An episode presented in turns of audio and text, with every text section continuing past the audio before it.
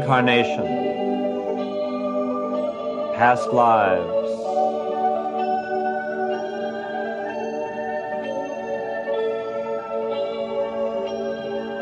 future lives, immortality.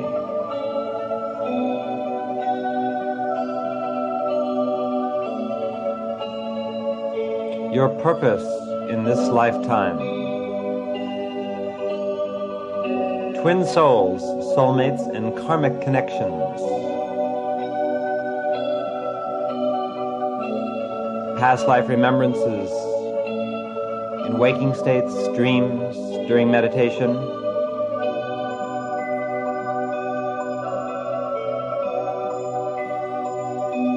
Times between lives. Lifetimes.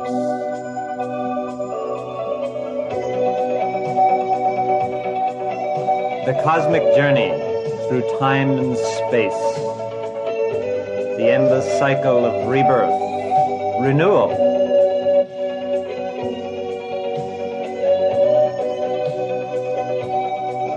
Isis, the Egyptian goddess of renewal.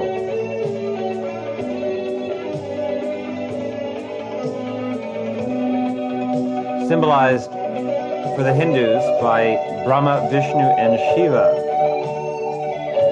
Brahma is the creator, Vishnu, the sustainer, and Shiva, the transformer or destroyer, the cycle of creation.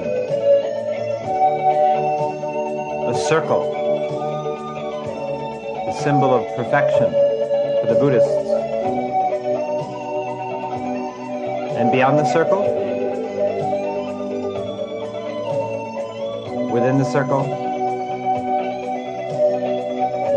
10,000 states of mind that one passes through during the rounds of rebirth.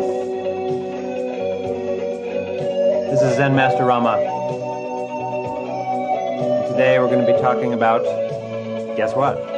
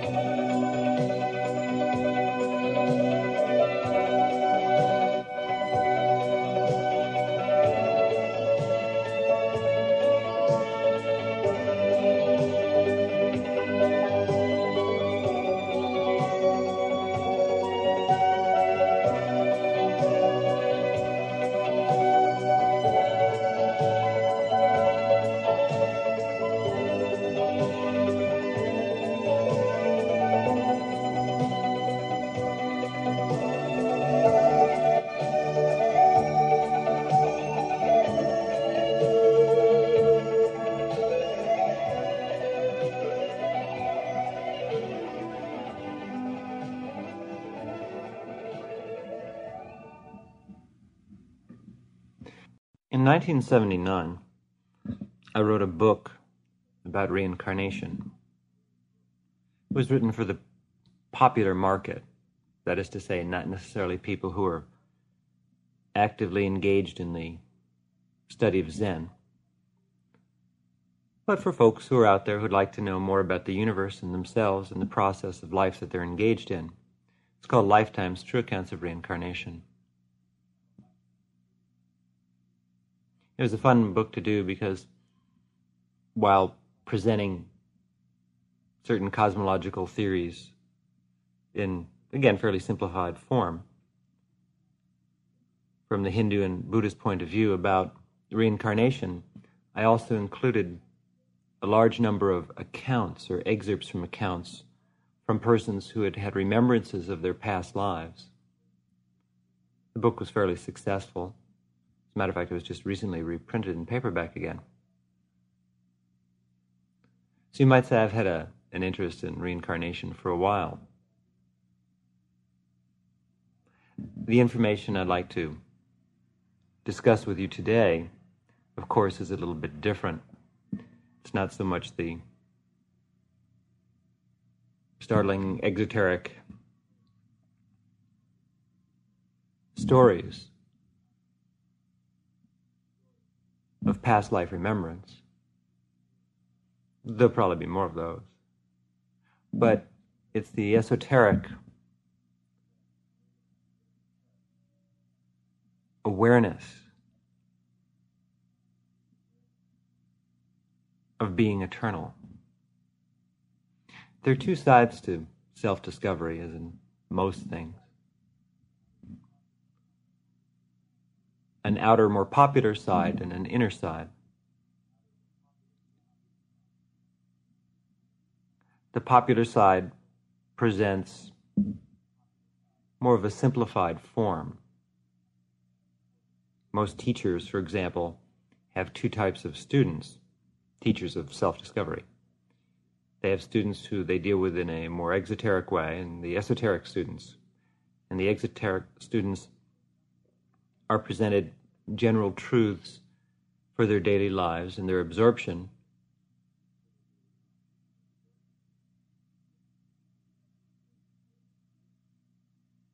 And the esoteric truths are presented to usually a smaller group of students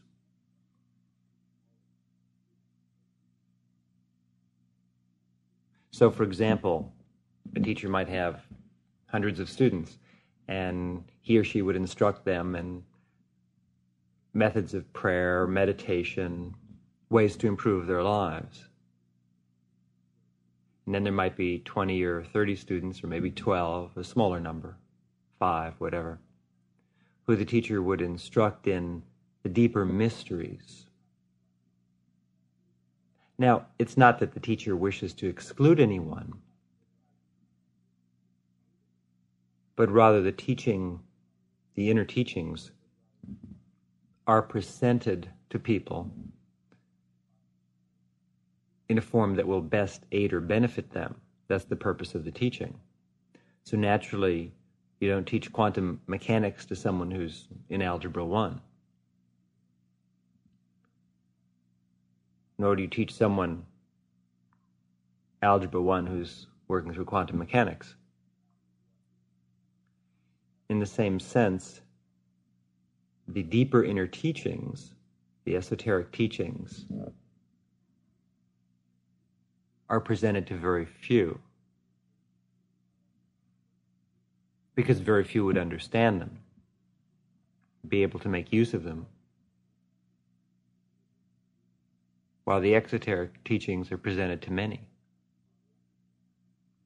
So today I'd like to talk to you about the more esoteric aspects of reincarnation, the popular aspects of reincarnation you can read about, you're probably already aware of. But the hidden side of reincarnation is the concern. Let's talk a little bit about your body. Not so much your physical body, but your other bodies. There are different ways to refer to all of this, and there are different systems, and you may have been exposed to certain terms and phrases that are used to explain cosmology and non physical bodies and all this sort of thing. The thing that it's important to understand in this study of consciousness is that you really can't explain anything verbally you can only allude to, point in a general direction of. But all the systems that try and present different worlds, planes of being, dimensions, different bodies, chakras, energy centers, all of these systems ultimately fail if you try and make them work or make them all inclusive. Because they're all symbolic representations of something that lies beyond the world of thought and description or analysis. They're meant to point a direction, and they shouldn't be taken literally. Naturally, in the esoteric teachings, it's understood that the only real knowledge comes from personal experience of truth and awareness, not from conversation if you're with someone who is explaining something to you, a teacher, and that teacher is in a very high level of attention, They're not just in the mind, you might say, but in other levels of mind. A transference process takes place between teacher and student where knowledge is actually transmitted from one to the other. Naturally, this requires that the student be receptive, that they've gained some mastery of mind. They can stop their thoughts, they've developed their psychic sensibilities so that that transference process can take place. And naturally, the teacher has to be able to do that. They have to have the requisite knowledge and experience to be able to do that kind of transmission. So, when words are used, it's always good to remember that they're pointing a direction towards something. But it's good not to take them too literally. The words are and particularly the energy behind the words, is to direct your mind or your awareness within yourself, within your mind, to inspire you to explore the parts of your being that a teacher has explored and found and discovered. Each aspect of the teaching must be individually validated for it to be meaningful, real, and for it to lend a power to your life. So when I talk about subtle bodies, causal bodies, structures, coatings, things like that, it's a good idea not to take it all completely literally. Certainly it's literal. I'm describing something as exactly as I can. But it can't really be put into words. And the purpose of all this is not so you can walk around with new vocabulary words, but to cause you to speculate upon the marvel of your own being. And for you in meditation, in Zazen, to go within yourself and feel all of this and try and understand what relevance it has for you. I'm discussing horizons, and I'm saying there are many horizons, some of which you have not perhaps conceived of. And by pointing in the direction of those horizons, you can walk that way, and you will discover them if you walk that way. If you don't know that they exist, if you don't know where the direction is, then you may just stay where you are and continue to see the horizons you currently see. So, the purpose of this dialogue and all of the dialogues, which I certainly feel are interactive, even though I'm just talking, there is definitely an interactive dialogue on an inner level occurring. The universe is holding congress with itself. But the purpose of this is to encourage you to explore horizons which you have not yet become consciously aware of, at least in this lifetime. So, in other words, look at the underlying or feel the underlying meaning and expression in all of the teachings, whether espoused by myself or anyone else, not the words. The words don't mean much. They have a power, certainly. They're not meaningless. But they are to cause you to explore and look and search within yourself. They're supposed to be catalysts for higher stages of attention within yourself, which will only occur when you put the practice of meditation to use in your daily life. That's where the action is. Okay, good. Enough of that. Forward. The bodies. Reincarnation presupposes a few things. One, that there is an eternal ultimate reality, which is always present. You could call it God, you could call it anything you like, nirvana, whatever. And there are two primary aspects to that reality. One aspect is the unmanifest reality, which is usually called nirvana. Okay, now again, definition is going to vary, and one person is going to say, well, nirvana doesn't mean that, it means this, and another is going to say it means that, and words, words, words. It doesn't mean anything, it's only a word. We're pointing a direction. You'll know it when you arrive. So, cosmology, nirvana, the undifferentiated reality, that which is really big, that which is enlightenment, that which cannot be described. It bears no resemblance to anything in your current perceptual field. Then there is samsara, which is the world appearance, the cycle of rebirth. In other words, there are the physically manifest universes and states of mind which you perceive through the medium of ego. There's a sense of I-ness. You exist as you listen to me. And that being or sense of perception that is perceiving me is you. And as long as you exist, you are aware of the manifest universes to a greater or lesser degree through the senses, through feeling, and through mind. So you see the world around you, you feel it, you touch it, you taste it, you think about it, you interact with it. And there's a sense of separativity. You are separate from the universe. Therefore, you experience it. Nirvana, or the realization of enlightenment, is a step beyond that. Not simply you experiencing the universes in a nicer, happier, more direct and pure way, but rather the dissolution of the ego and the self. You dissolve into the universe, the universe dissolves into you, till there is no longer a difference. There is no sense of individual self as perceiver. In other words, you're not sitting around watching TV. You're gone. You've dissolved. You've become everything. There's no sense of TV. There's no sense of you. There's no sense of anything particular. There's no sense of time, space, or dimensional planes. It's something else that we call enlightenment, nirvana, whatever.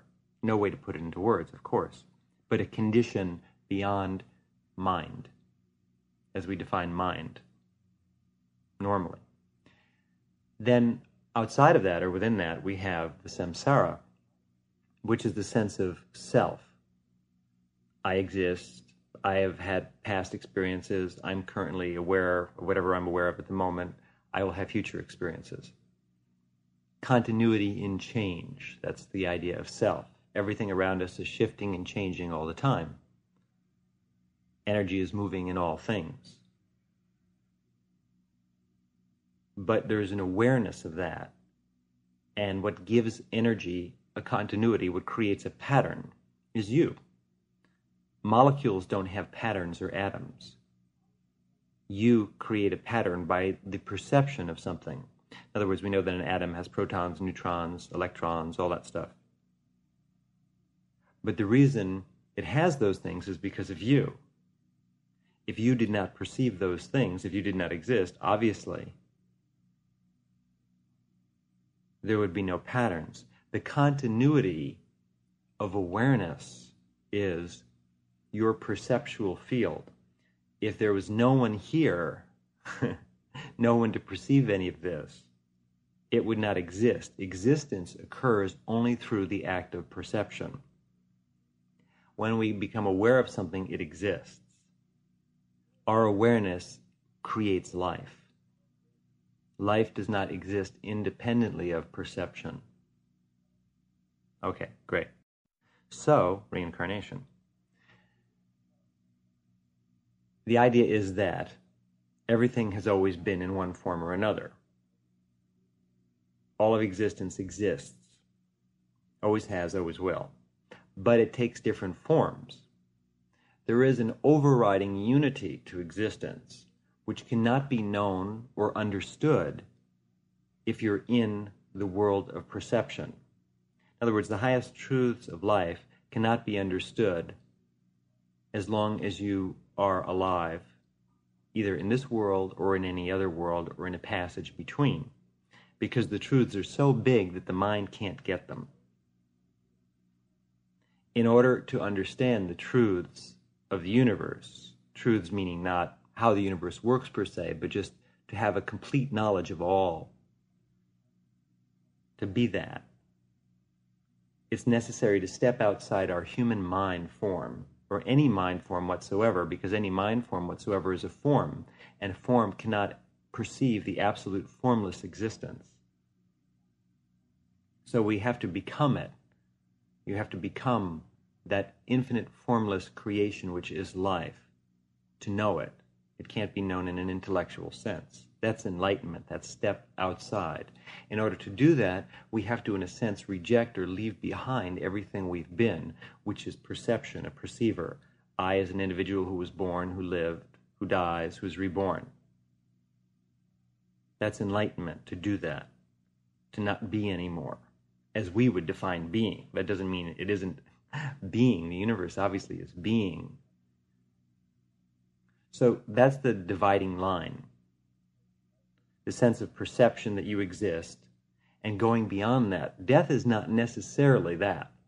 Death is simply a change in perception. It's not an end to perception as a finite being.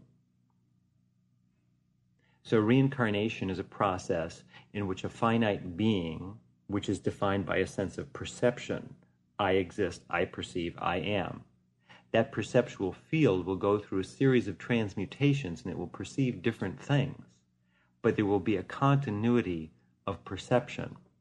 That continuity of perception is an individualized being. When that continuity is lost completely, the being no longer exists as they have been. What gives that sense again is perception itself, perception of the individual body of perception, perceiving itself in variant forms.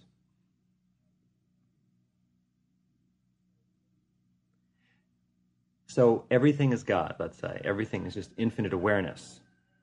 And then, from infinite awareness, something comes forward.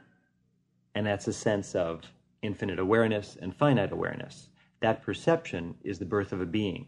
As soon as there's somebody around to say, wow, look at all this far out. Look how big the universe is. Look how small and finite it is.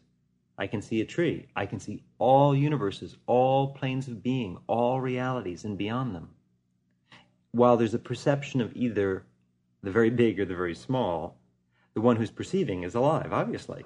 Got to be alive to see and feel. Okay? Now, when you die, while you may not remember this at the moment, the same process continues. At death, you pass into inner worlds and you continue to perceive. So that's why I say death is not the dissolution of the self, or whatever we'd like to call that part of you that is, that perceives. Death is rather just a change in perception where you will perceive something else. Then you will be reborn, meaning that you will come from the inner into the outer again, and you will perceive something else. This process goes on indefinitely, with the exception of those who dissolve their bodies of perception completely and are absorbed into what we would call nirvana. Again, nirvana isn't a physical place. It's not like going to heaven. It just means no more individualized awareness, no sense of perceiving, therefore no self, therefore no aggregate body of experience, etc., etc. So, then, it's really hard to talk about reincarnation because you've always been and you'll always be. You just experience different things in different ways.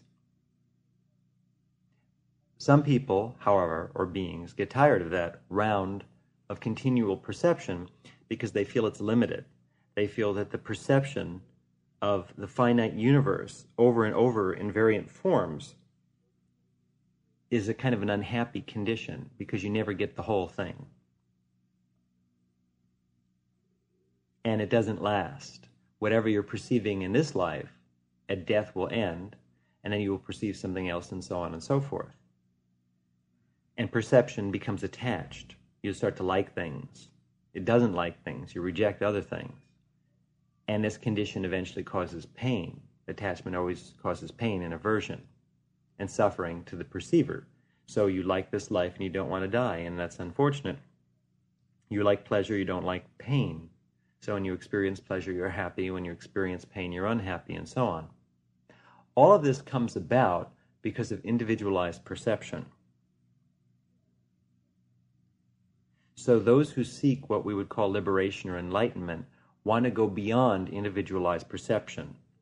The essence of their being wants to dissolve back into the cosmos, into the cosmic whole. They no longer want to go through all of this.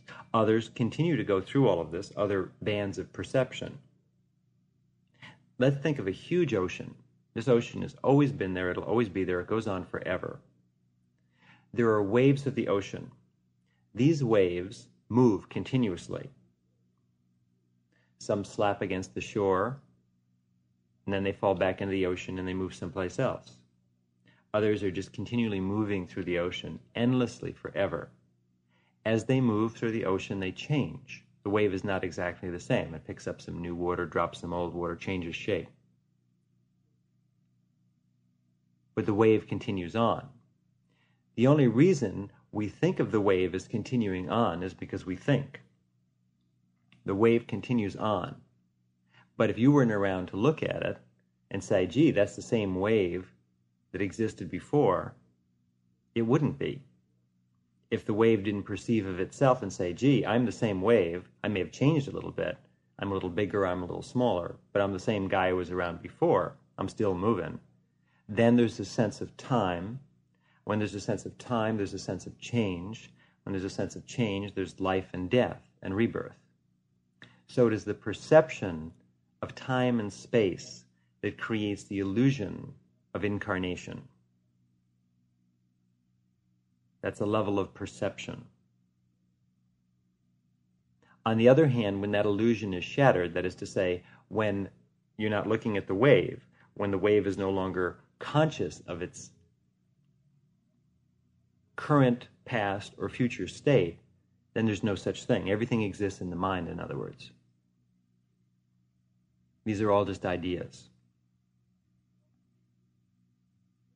So then, from a structural point of view, the way reincarnation works is as follows The universe, which is infinite in nature and mysterious and just plain awesome, created you. Okay. Now, it didn't really create you. You are the universe, you're an aspect of it. You have several different bodies. You have a physical body at the moment with ears, which is how you're hearing all this. You have a mind that thinks and perceives, senses that apprehend the world, feelings, and so on. But in addition to your physical body, you have two other primary bodies a subtle physical body and a causal body. These are non physical bodies that are composed of energy that are not visible to the senses. But anyone who has developed their psychic facility can see these bodies as clearly as you can see a physical body with sense perception. The subtle physical body is a body made up of energy and it has about the same shape and size as the physical body. The subtle physical body is made up of luminous fibers. And when people talk about the aura, seeing someone's aura, the aura is the outer surface of the subtle physical body.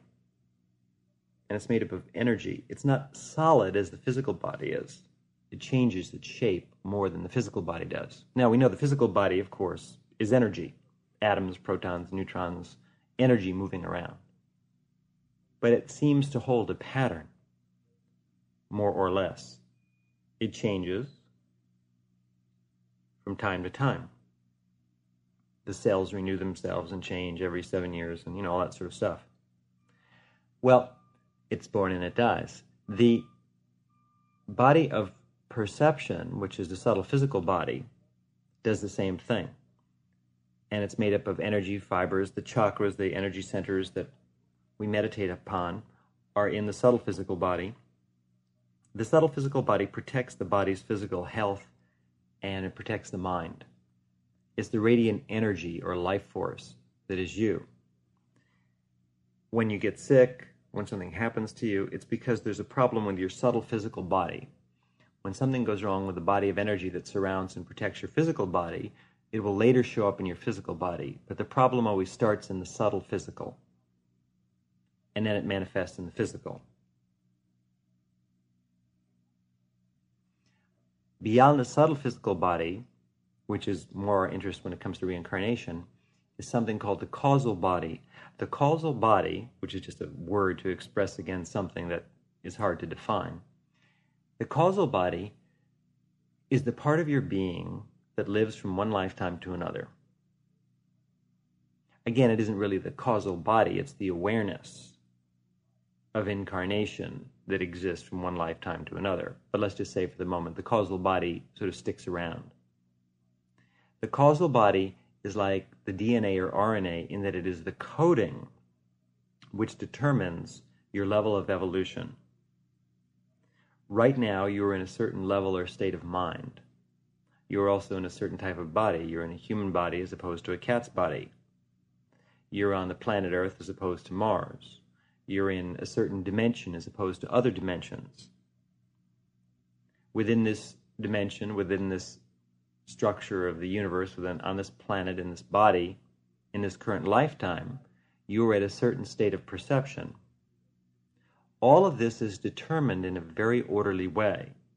There's a coding, just in the same way that the DNA and RNA have caused your physical body to grow in a uniform way. You developed feet, arms, head, and so on. You just didn't grow into an amorphous blob.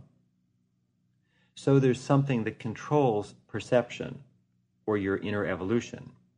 That's the causal structure. The causal structure determines the rate and method of evolution, the level of intelligence or awareness of the universe. Reincarnation can be compared to a process of going to school. We go out first grade, second grade, maybe stop at the end of high school, maybe go to college, maybe go to graduate school. But there's a sense of progression so there is a type of progression that occurs through the cycle of incarnations. We evolve, in other words. And there are different cycles of incarnation. There's not just one. There are different levels of mind. All inner structures are not the same. The cosmos is a very big place with lots of different types of beings, and they follow different evolutionary patterns. Now, the essence of your being is everything. In other words, the part of you that exists from one lifetime to another is composed of all things. You are the energy of the universe. We call it the Dharmakaya, or the clear light of reality. The ultimate intelligence of all things is your essence. Your mind is the universe. Your body is all things. But yet, the cool thing about the universe is that it can format itself into tiny little manifestations that are not entirely aware of all aspects or sometimes hardly any aspects of life. And those are individualized, what we call sentient beings, things that take incarnation, as opposed to nirvana, that dissolute, infinite intelligence and reality, which does not have a sense of separativity. The ocean without waves just existing forever, unchanging, so to speak. That's nirvana. On the other hand, we have these little waves which are whipping around and changing and growing and going through different formations forever. That's sentient beings, you. People you see and perceive. These are all waves that go on forever. So you go on forever, but just as the wave whips across the ocean and changes shape a little bit from time to time, so do you but there are laws or forces that govern those changes. And those are manifested by the causal body, just in the same way that your body grows in an orderly fashion, matures in an orderly fashion, and decays in an orderly fashion. So the causal body is the determining factor in the changes that occur within your structure or growth rate. Now, the important thing at this point is not to understand how the whole universe works and all the different cycles of evolution. That's interesting information, but it's not necessarily relevant to you. If you've got a Chevrolet and you want to get it working better, what you need to know is about Chevrolets. The knowledge of the Ferrari or the knowledge of the Harley Davidson motorcycle might be interesting intellectually, but it won't really help you with your own car. So it's best then to confine this discussion to the evolution of the human form, unless you happen to be a cat or dog that's listening, or a bird or a spirit or a force. But for now, we're talking about people on the planet Earth because that's where it is. And we're considering what all this reincarnation stuff means to you. Well, what it means is that you are experiencing right now, I mean, right now, your past. Everything that you have done has led up to what you are now. That's the theory of reincarnation. Everything you do now will lead up to what you will be. That's the theory of reincarnation. The wave that's moving along the top of the ocean has a certain formation. The reason it has that formation is because of what it's been through up until this moment. What it will go through will cause it to change form. So you're a wave of awareness and you were in this world and you were aware of a certain amount of stuff of consciousness. If you wish to become more aware, then it's necessary to do something that you haven't done. Because everything that you've done, if you just continue to do it, will only make you as aware as you are now. If you don't do as much as you've been doing, you will become less aware. Eventually, you will die when you die, you will become aware of other things. Your next incarnation, the level of awareness that you have in it, is dependent upon what you do in this incarnation. Your awareness in this incarnation is dependent upon what you did in your last incarnation, and so on and so forth. But things change. So if you change your focus in this lifetime, it will affect your next lifetime. Naturally, it also affects this lifetime. If you eat too much today, tomorrow you'll weigh more on the scale. If you eat less today, you'll weigh less tomorrow. So there are immediate changes that occur, but those changes are more subtle. If today you eat a lot, tomorrow you'll weigh a little more. But if you eat a lot every day for the next six months, you'll weigh a lot more six months from now. So, six months from now, we could say, gosh, look at the tremendous change that occurred. But the day to day changes, which are occurring, don't show up as much, so we tend to miss them sometimes. So at the time of death, whatever you have focused on the most will determine your next life. By next life, we're not simply talking about location. That's more having to do with karma, which we're not really discussing today. Not what planet, not what kind of family you'll be born into. Today we're discussing the exoteric, excuse me, the esoteric aspects of reincarnation. And that would mean, therefore, evolution of awareness. The exoteric aspects of reincarnation are the karmic effects how come you have the job you have now? because of what happened before. How you can change that, all that sort of thing. But today we're just looking at pure awareness and its evolution. So the evolution of your awareness is something that's taking place moment by moment. In other words, the esoteric understanding of reincarnation is reincarnation is not something that occurs at death.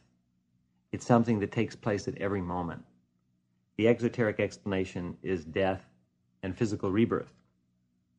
The esoteric explanation is that death and rebirth are occurring at every second. But sometimes we notice those changes more than others.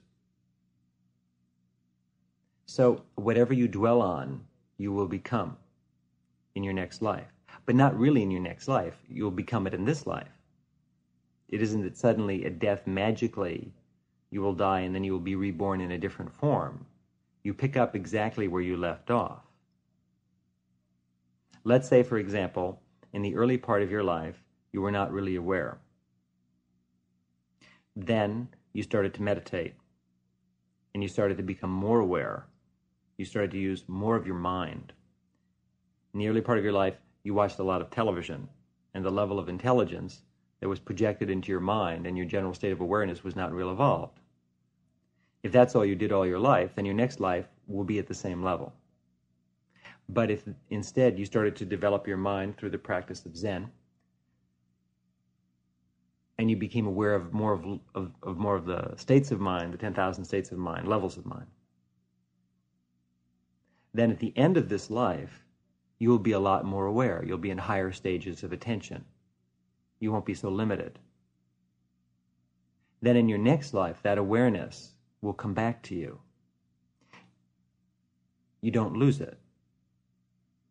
You may lose it temporarily in the sense that for a while, when you're born into a new lifetime, that evolution doesn't come out, but it does come out. Even as a child, you will be drawn to certain things. If you developed more of a refined sensibility, you'll be drawn towards more refined things, even as a child. Naturally, you will be influenced by environment, by mental conditioning, by the people around you. So you could have had a very evolved awareness field in your last life. And then, if in this lifetime you surround yourself with unevolved people, it could make it more difficult for that evolution to come out. But eventually it will. The same thing can happen in this lifetime. You could have lived in a very refined state of mind, and suddenly you surround yourself with a lot of unrefined people. By that I mean people who aren't as aware. They're aware just of mainly the physical world. They're not in all those hundreds and thousands of states of mind. If you interact with those individuals, then you will lose some of your evolution exclusively. If you interact with them exclusively. The tennis pro. The tennis pro is a hot tennis player, plays competitive tennis. Suddenly, the tennis pro becomes a teacher and all he does is teach fairly basic students. After a while, his tennis game will diminish because he's not doing anything to continue maintaining it on a high level. If he continues to compete and also teaches tennis, then he may advance. If you want to advance, you play with someone who plays a better game of tennis than you do, and that's how you learn. You have to stretch yourself. Whereas if you play with people who don't play as well as you do, it's unlikely that your game will improve. So what you focus on determines what you become. If you spend an hour or two a day meditating and focusing on light, then you will eventually become light. If you work on developing your mind, then you will gain a strong mind. If you work on developing your body, then you'll gain a strong body. It isn't that it will happen at some later date. Every time you do a push up or a sit up, your body gets a little stronger. You may not see the muscles bulging yet. That may happen over a period of time, but it does happen all at once. A little at a time, the wave changes. If we look at it an hour from now, we'll see that it may have grown into a tsunami, a tidal wave. But the effects are happening all along. We just don't see them until they become more apparent. to the eye. So, the esoteric teaching of reincarnation then is that it's happening all the time. At every moment, we're going through a change. Our being isn't solid. It has a certain codified form, which is held in structure by the causal body, which I'll talk about in a minute. But it changes all the time, not just at death in other words, reincarnation is now. It's happening now. Your awareness is changing now. And we'll see the larger effect perhaps at the time of death or in the next life. But not really. Your next life won't be different than the end of this life. And the end of this life will be a summation of whatever you've done in this life. And this life, of course, depends upon the prior life and so on and so forth. Every moment gives birth to the next moment and influences it. That's the chain of perpetual being. Getting out of that chain of perpetual being, where one moment leads to another, is getting off the wheel of birth and death. That's enlightenment. Stepping outside of that pattern, because that pattern is endless. The wave can never get away from itself. It changes, but it always has that continuity of change. Every moment leads to another moment. How can you get out of that? Naturally, you might ask, why would I want to get out of that? I exist, I'll always exist. Isn't that pretty neat? Well, yes, it is. You will always exist, and you now exist, and you're a changing wave. You'll never be as you've ever been before, probably. It's possible, but at every moment you're changing. Yet within an individual incarnation, it doesn't seem that you change that much. For example, at about five or six, the personality forms, and you will develop certain character traits, and those traits will probably stay in place. Some of those traits are carryovers from previous states of awareness from your last life and preceding times. Some of them might have been developed in this lifetime. The reason they stay in place is because you have a certain idea of yourself that develops as the ego becomes aware of its surrounding in the world. And through the experience of memory, you recall what you've done, and you therefore attach yourself to it and perceive yourself through prior experience. So, for example, this is how come you get stuck you fell down a lot when you used to run. Now you don't run because you think of yourself as a person who falls down a lot when they run. You see? In other words, you are new at every moment. You are an extension of the previous moment of your awareness, yes. But you can completely and radically change if you can unhook yourself from what you've been. Granted, you will still be in a perception, a body of perception. That you can't get out of unless you can move beyond the level of perception. The 10,000 states of mind that we talk about in Zen are all levels of perception. Right now, you're in one of those 10,000 states of mind that means that you're perceiving life in the world and the universe in a certain way. You can think of each of the 10,000 states of mind as a different dimensional plane. And right now you're in a certain dimension, okay? If you had Excedrin headache number 99, the whole world would look different to you. You'd be in a different dimensional plane, a different state of mind. Love is a state of mind. You see? Fear is the state of mind, and so on.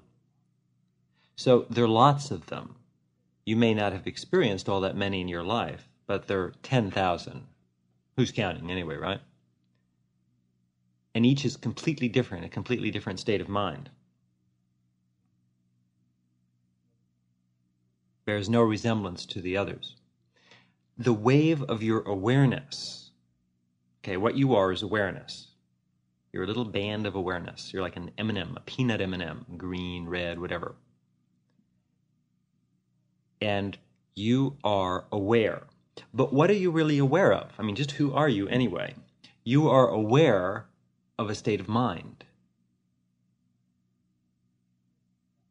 And your awareness, that which you are, moves from one state of mind to another. There are 10,000 of them.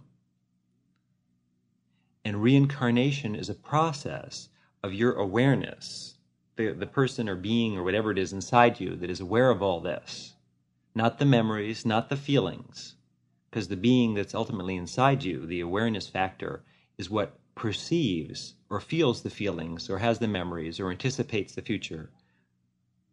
But that which feels the feelings is what you are, okay? That, which I'll call perception, because it perceives, that's what it does. That's you. You are perception. You are that which perceives.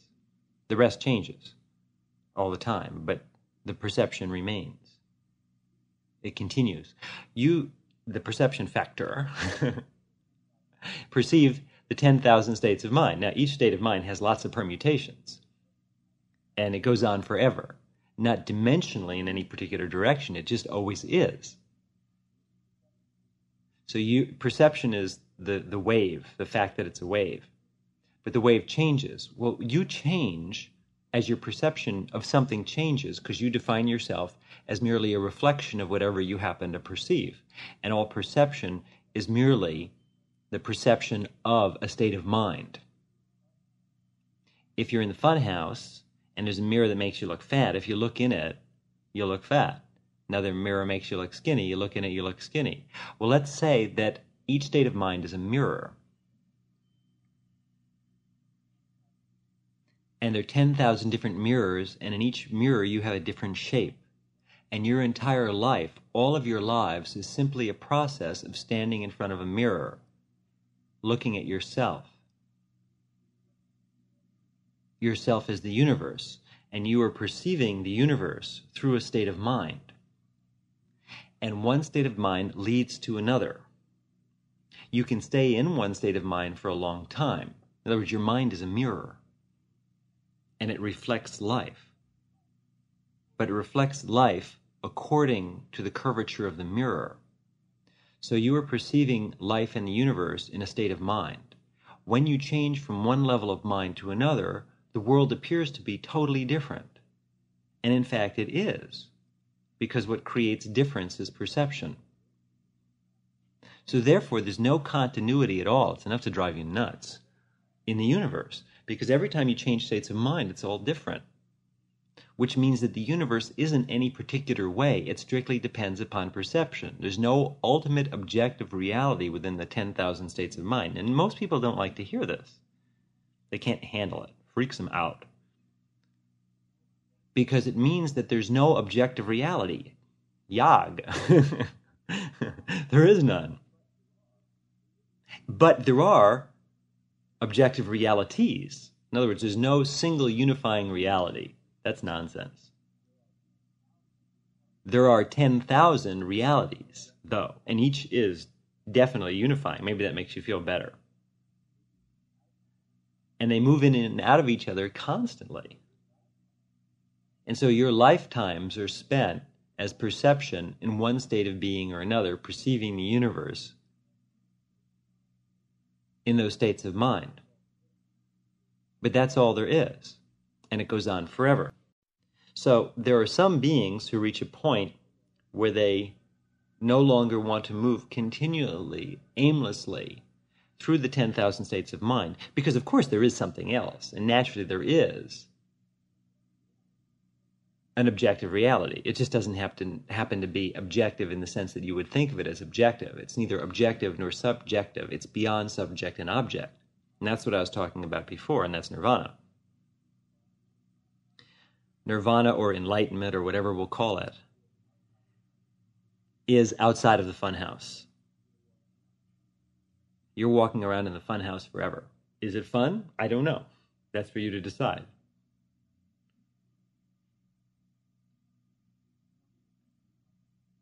some of the things in the funhouse certainly aren't fun. It's no fun to look in the mirror that makes you look real fat and makes everything look terrible. Might be more fun to look in a mirror that makes you look thin and bouncy and perky and beautiful. All of them are illusory in that none of them give you an absolute clear view of what is. They all distort life slightly. All states of mind do. Therefore, everything is considered to be unreal. That's how it's discussed in the esoteric philosophy. Meaning that when you look at a couch, you don't really see the couch. You see the couch as perceived by a state of mind. And you can see the couch in any of 10,000 states of mind, and you'll see 10,000 different couches. Which couch is the real couch? You want to walk through door number one, door number two, or door number three? Should you take the box or the money, the mystery box? It's hard to say. So therefore, is which is the real couch in which 10,000 states of mind is the real couch? They're all the real couch. They're all different perceptions of the real couch. Wrong. They're different perceptions of your own mind. Your mind is made up of the 10,000 states of mind. The couch doesn't even exist outside of you. There's no wave, remember, unless you perceive it. Yet, there is something beyond the 10,000 states of mind because obviously no one state of mind is better than another. There just happen to be 10,000. You get stuck in them sometimes for a long time. You can get stuck in one state of mind for a thousand lifetimes or in a general area of mind and some states of mind afford better views than others. But they're still states of mind. Outside of the state of mind that you're in, or all states of mind, there's something that cannot be described and it cannot be perceived by any of the states of mind. Some states of mind are more open to it and others are less open to it. the more evolved states of mind are more open to enlightenment. The less evolved states of mind are less open to it, they're afraid of it, and some of the most simplistic of the 10,000 states of mind don't even know it exists and would deny it. That's just the level they function on. They can't perceive that there could be anything. Some of the, the most simplistic states of mind can't even perceive that there are any other states of mind other than the individual state of mind that is having the perception. You see this with people, for example. A person can be in a state of mind where they feel that their religion is the only religion, there aren't even any others. Anything else is just crazy. Another person will see, well, there are lots of other religions, and I wouldn't want to practice them, and they're probably not very good, but there are others. Another person in another state of mind will see, well, yes, there's as many religions as there are people, and each one is as good as any other. But none of those states of mind could see, perhaps, that there's something beyond religion.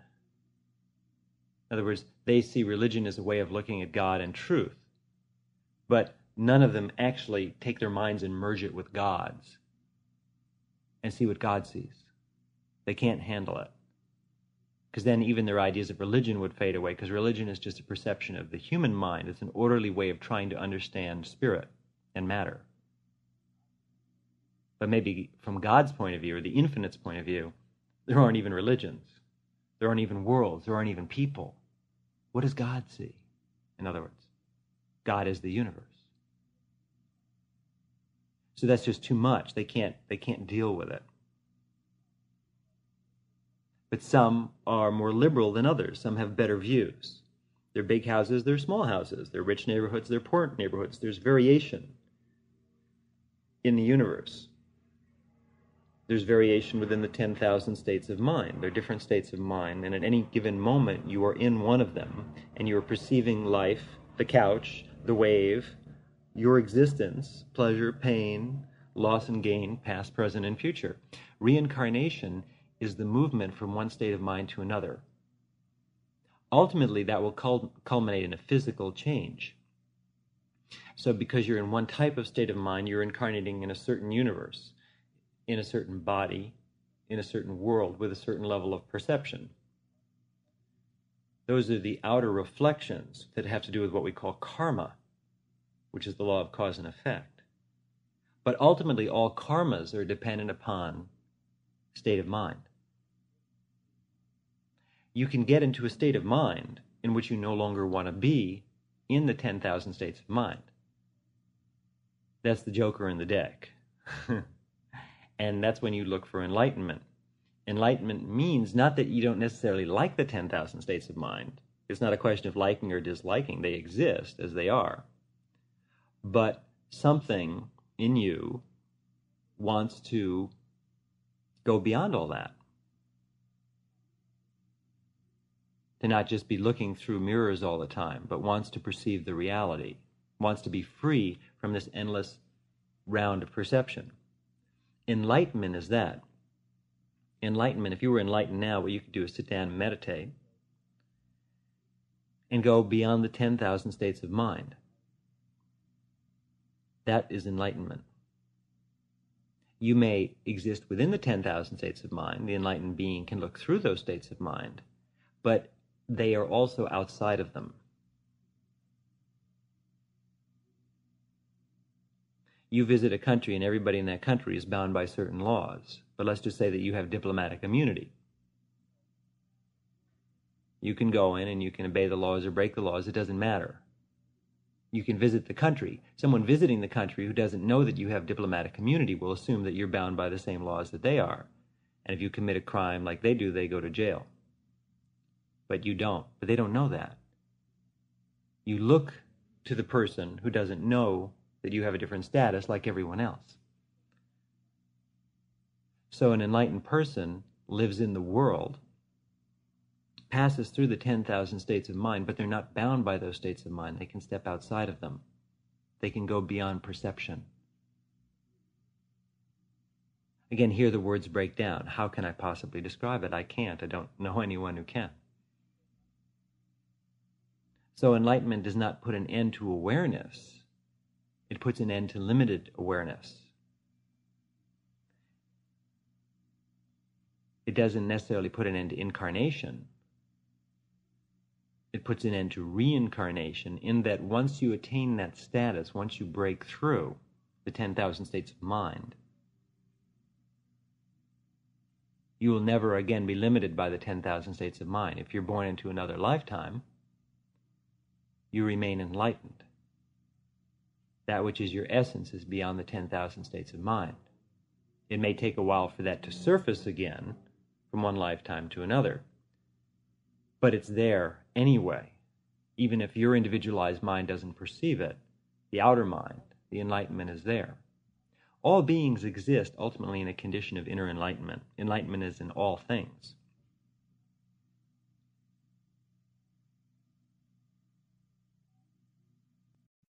So the path of reincarnation then is simply the path of changing awareness.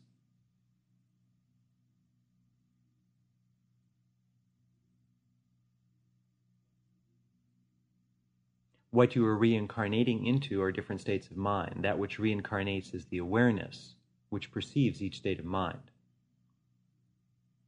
That's reincarnation. The whole show is on the inside.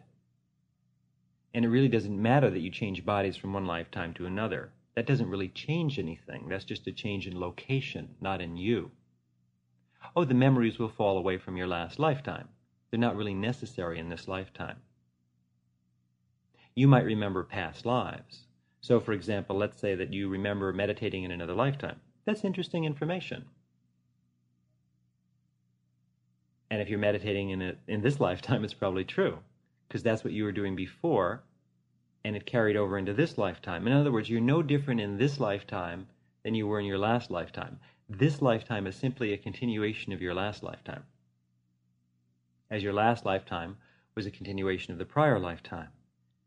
Death doesn't change anything, it just gives you a new location, some new clothes, but you wash out the memories. The physical mind dissolves and doesn't return but the overriding state of mind that you die in is the state of mind that you're born into. There are other things that we call karmas. They will determine the location, the type of body, how much money, are you born into a wealthy family, a poor family, opportunities that will be presented to you throughout life. So I have another tape on karma where we discuss more of the exoteric aspects of reincarnation. But the inner aspect of reincarnation, which is the important part, has to do with where you put your mind. And the more expansive the state of mind you enter into, the less suffering there is. Because the more expansive states of mind, of the 10,000 states of mind, are less attached states of mind. They perceive more light. They know more about the universe and the way it works. Ultimately, they're still bound states. They don't reflect life perfectly, but some mirrors reflect the way things look more accurately some less accurately. So if you see a couch and then you have a mirror on the other side of the room and it's completely bent and you look at it and the couch doesn't at all look like the couch that you just saw when you look directly at the couch, the mirror is not a good reflector. So some states of mind really bend life out of shape. Some of the 10,000 states of mind do the opposite. They're pretty good reflectors. But none of them show you what really is. Yet all of these things are. Each is a part of life. Each state of mind is, each reflection is an element of existence. That's why when we say that they're unreal, when I say that the 10,000 states of mind are unreal or hallucinatory, hallucinations are real. Dreams are real. But there are some things that are more real. So I say that they're unreal in the sense that they're not as real as some things are, but that doesn't mean they're completely unreal and that they don't exist. Everything is perception. A hallucination is a perception of a certain reality, it's a perception of a certain state of mind.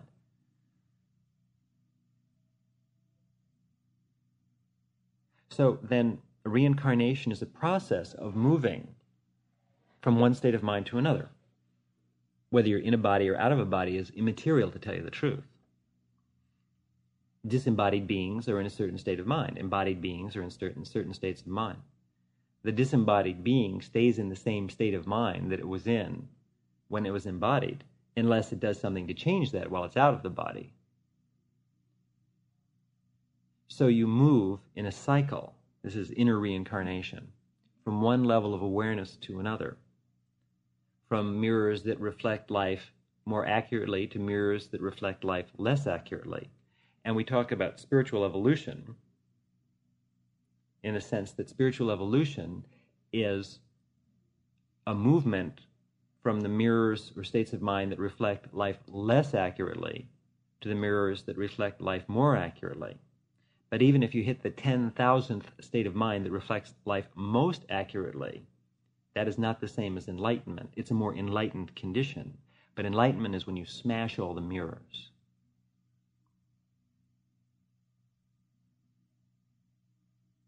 And whatever is left is reality. When there are no more mirrors, you break perception itself. The prism of perception breaks. That's enlightenment. Then the light just floods through. And you realize, well, you realize, I mean, you can't say what it is or what it's like because it's beyond discussion. That's enlightenment, that's liberation, that's freedom, that's perfection. Yet each of the states of mind is a kind of perfection, has its own beauty, has its own horror. All are reflections of your mind. Your mind is the 10,000 states. These are 10,000 aspects of your mind, not your physical brain cells and so on, but your mind, your awareness, your perception has 10,000 forms. And beyond your perception, there's something else, beyond those 10,000 forms but those forms can only think about or ponder what it is. They can't know that. You have to step outside of perception itself. So when a person is evolving, they're moving, as I said, to clearer reflections. The reflections get more and more clear. And as the person is devolving, if you're going down cycle, things are getting fuzzier and fuzzier. So drinking alcohol, for example, takes you into a lower state of mind and if you drink a lot of it, things get very fuzzy and they're not very sharp or defined. So that brings you into a lower state of attention. Some things, meditating and some other things, bring you into higher states of mind. And the way you lead your life, your purposes, your goals, and so on. Zen is the study of the 10,000 states of mind. And that which lies beyond the 10,000s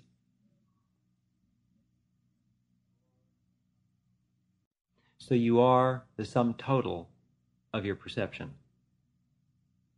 And if you want to move into better perceptual fields, you need to awaken your mind. And as you awaken your mind,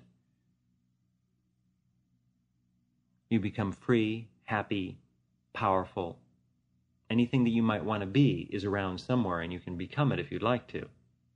But you just have to get into the state of mind that allows that to occur in order to do that, then you need to learn the ways of mind.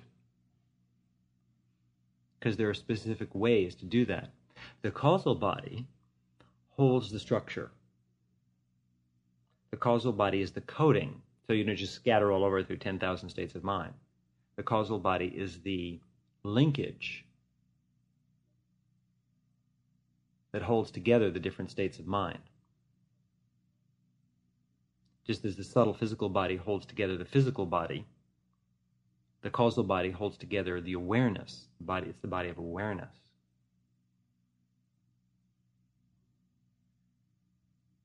Normally, that body of awareness changes in a linear progression. So, in other words, let's say there's, we're looking at 50 states of mind in a row. And those 50 states, there's at the bottom of the circuit, there's the one that least accurately reflects life, and then there's the one that most accurately reflects life. And then there's 48 in between, varying states of that change. Normally, you move from one state of mind to another at a kind of a slow progression. But it is possible to move through those states of mind very quickly, and that's Zen. Zen is a very quick movement in other words, let's say that you're incarnating and you are in a very low state of mind. And it might take you 10,000, 100,000, a million lives to move from lower states of mind to some of the real higher stages of attention. And it's only from the higher stages of attention that you can eventually move beyond the 10,000 states of mind. In other words, you have to hit the highest. You've got to get up to that 10,000th state of mind. And if you get to that one, then you can jump potentially beyond the 10,000 states of mind to enlightenment.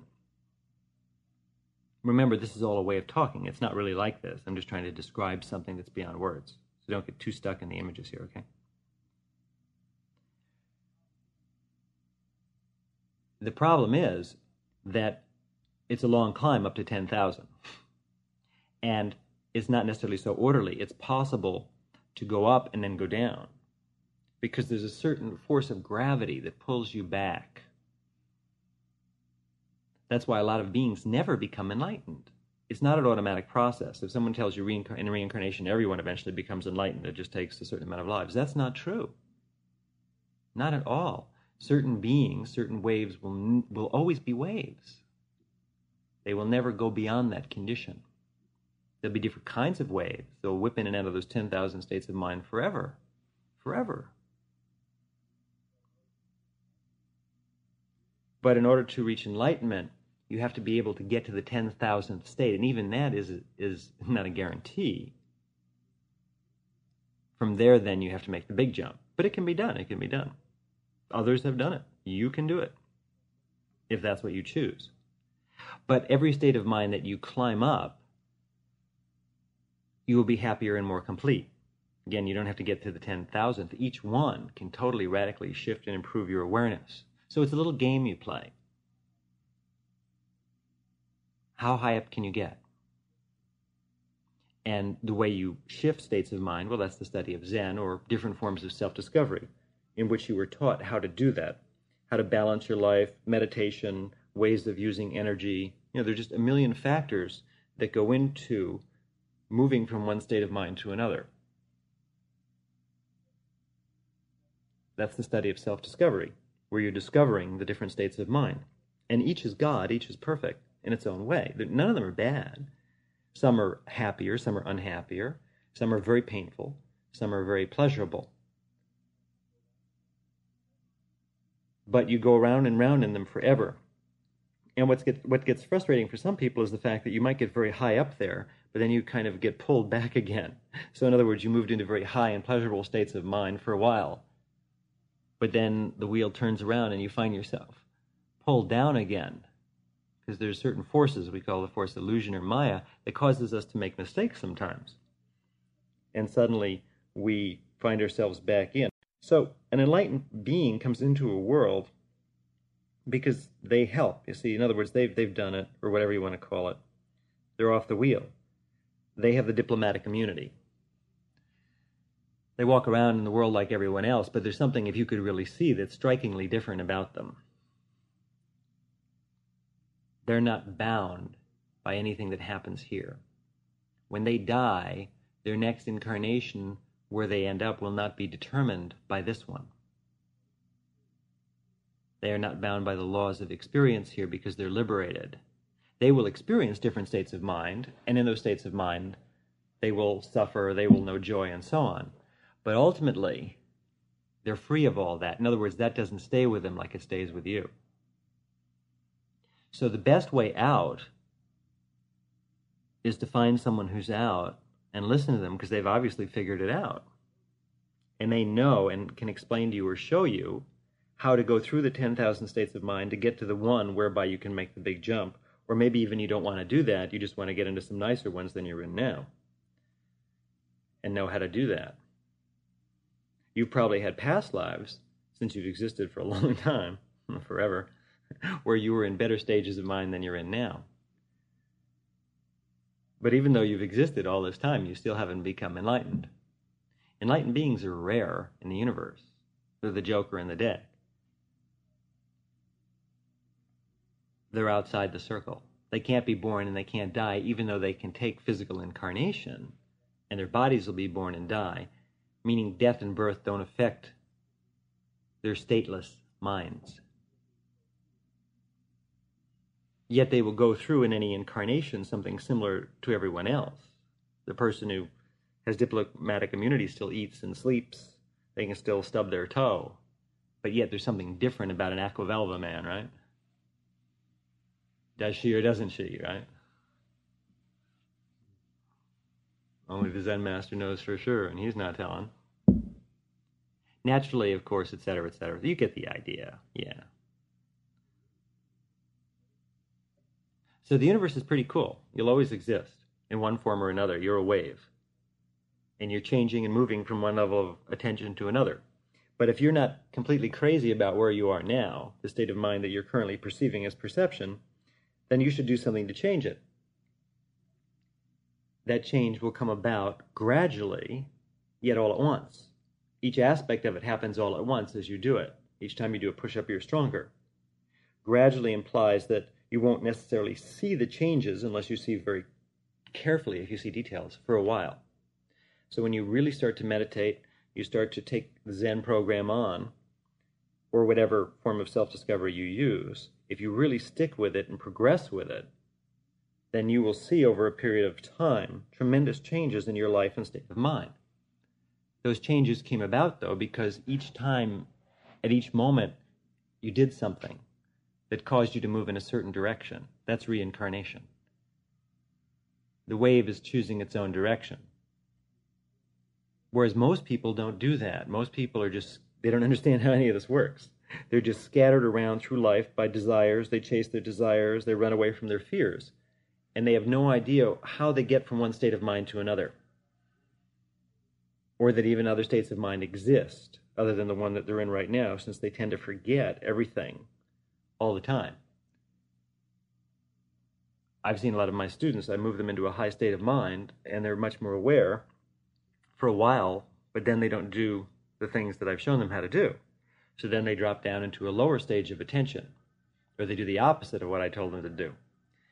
That will then, of course, simply cause them to move into a lower state of attention. Because I explained what would give them energy, they did things that would drain their energy, so they go down. Now, it's the darndest thing because I stand outside of all this. I get a kick out of it. And I, I can, I can, of course, recall where they were before. And I can see where they are now. But they don't they honestly don't remember the higher stages of attention they were in, even though they were there maybe six months ago, in which they were completely different beings and the couch didn't look like it looks now. But the same happens the other way. You forget where you've been. You will forget the stage of attention you were in that was lower, which is just as well. It's like not remembering one lifetime because you're in a different lifetime. You really don't need to remember the other lifetime, what you did in it per se. It won't make any difference. That's last week's TV show. Watch this week's. But if you can summon up power from past lives and bring them into this life, and that can give you a boost into the next state of mind up or further, well, that's a good thing. That's worth doing. But just remembering what you did in previous lives doesn't mean a thing. It's nice to remember that you had higher states of mind, but that won't necessarily get you there. It might even make things painful. Once you were rich and now you're poor. And if that's going to make you feel very unhappy about your current state, what good is it going to do you? If, on the other hand, it reminds you that you were rich before and you can become rich again because you know how in there somewhere, and if that inspires you to try and it causes it to happen, then that remembrance is worthwhile. Again, this is all a certain perspective in which the most important thing is raising your level of attention. There are other perspectives and other states of mind in which it doesn't matter. And I could enter into those and we'd have different discussions because there are 10,000 ways of looking at things. And I don't exactly have a point of view per se. So if you're interested in the other stuff about reincarnation, pick up the Karma tape, that exoteric jazz about physical happenings, which are of great concern. That's the other side. But this is what goes on within. These are the secret teachings. which most people forget as soon as they've heard them because they move to a different state of mind. But the mere hearing of these teachings, so they say, not because I said them, the teachings are independent of the teachers. The mere hearing of these teachings can bring one into a very high state of mind if you meditate upon them. But ultimately, from my point of view, you got to be practical and you need to go do something and that you need to do whatever will bring you into the next higher state of mind. And you get some evolution going. And then life can be pretty wonderful. And when you don't do that and you allow yourself to get dragged down into lower states of mind, life can be very uncomfortable and very painful. But there's something beyond all states of mind, my friend, and it's the best. It's better than the best, better than Dutch apple pie, right? And that's enlightenment. It's worth striving for. It's worth doing something about. It's worth becoming. Again, that's the perspective of the enlightened.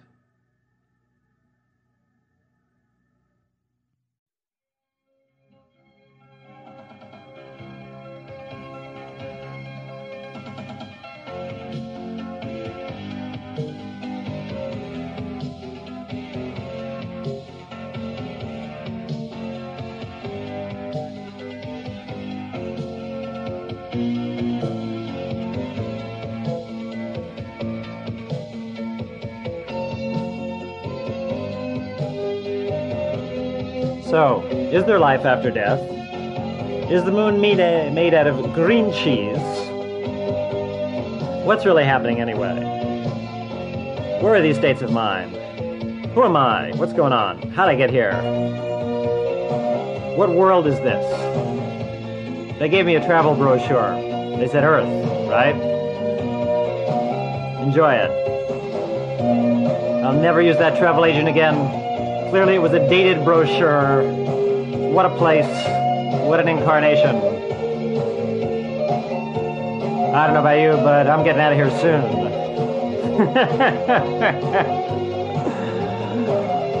oh, diplomatic immunity is great, right?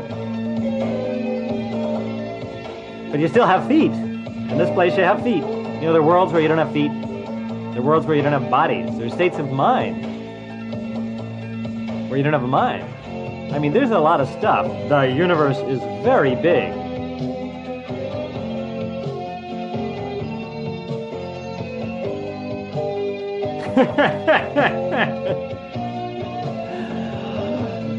so this is a Master Rama cruising the 10,000 states of mind, stepping in and out of realities wondering why the whole thing is, and knowing simultaneously that what the heck, right?